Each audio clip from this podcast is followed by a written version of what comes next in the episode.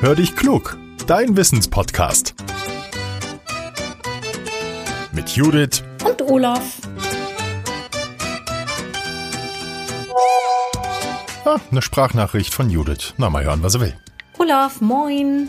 Du, ich wollte dir eben erzählen, was ich gestern im Supermarkt entdeckt habe. Ich war einkaufen, ich wollte ein paar Lebensmittel besorgen, ja, und da habe ich auch in die äh, Tiefkühltruhe geschaut und ja, du ahnst nicht, was ich dort gefunden habe. Und zwar Burger aus Insekten.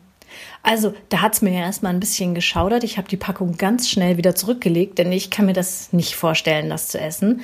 Aber ich habe das neulich schon mal von einer Freundin gehört. Die hatte sich so einen Proteinriegel gekauft. Äh, ja, so für Sportler, du weißt schon. Und dann hat sie hinten auf die Zutatenliste geschaut und hat dann entdeckt, dass sie in dem Moment Insekten isst. Äh, den Schrei kannst du dir vorstellen. Ja, Olaf, ich habe mir gedacht, wollen wir beide nicht mal fragen und schauen, warum essen wir in Europa eigentlich keine Insekten? Ich weiß, in anderen Ländern ist es durchaus anders. Mmh, so lecker, Judith. naja, um Insekten zu essen, müssen wir also nicht ins Dschungelcamp gehen, oder?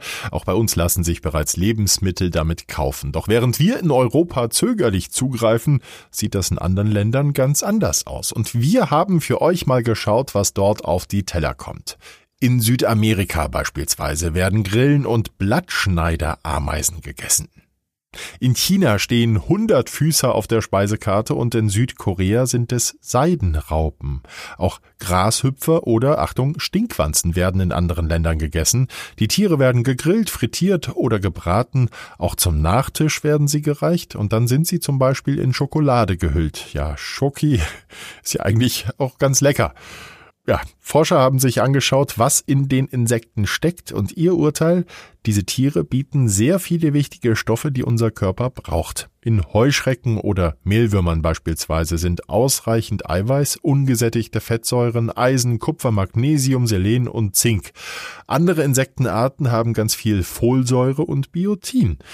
Obwohl die Insekten also durchaus essbar sind und auch ganz wichtige Nährstoffe liefern, mögen wir sie in Europa nicht. Warum?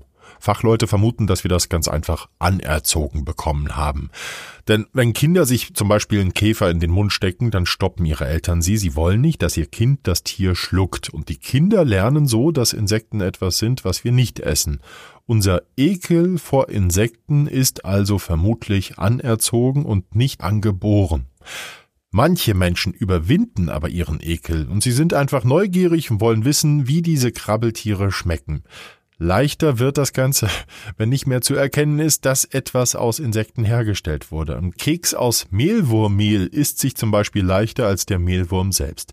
Wenn ihr euch jetzt fragt, ob ihr jedes Insekt essen könnt, das würde ich euch nicht raten, aber die Universität Wageningen in den Niederlanden hat eine Liste erstellt, was wir verputzen können und was nicht. Und Achtung, über 2000 Insekten sind da gelistet.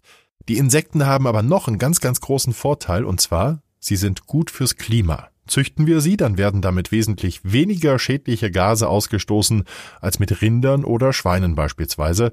Außerdem wird bei ihrer Haltung viel, viel weniger Wasser benötigt.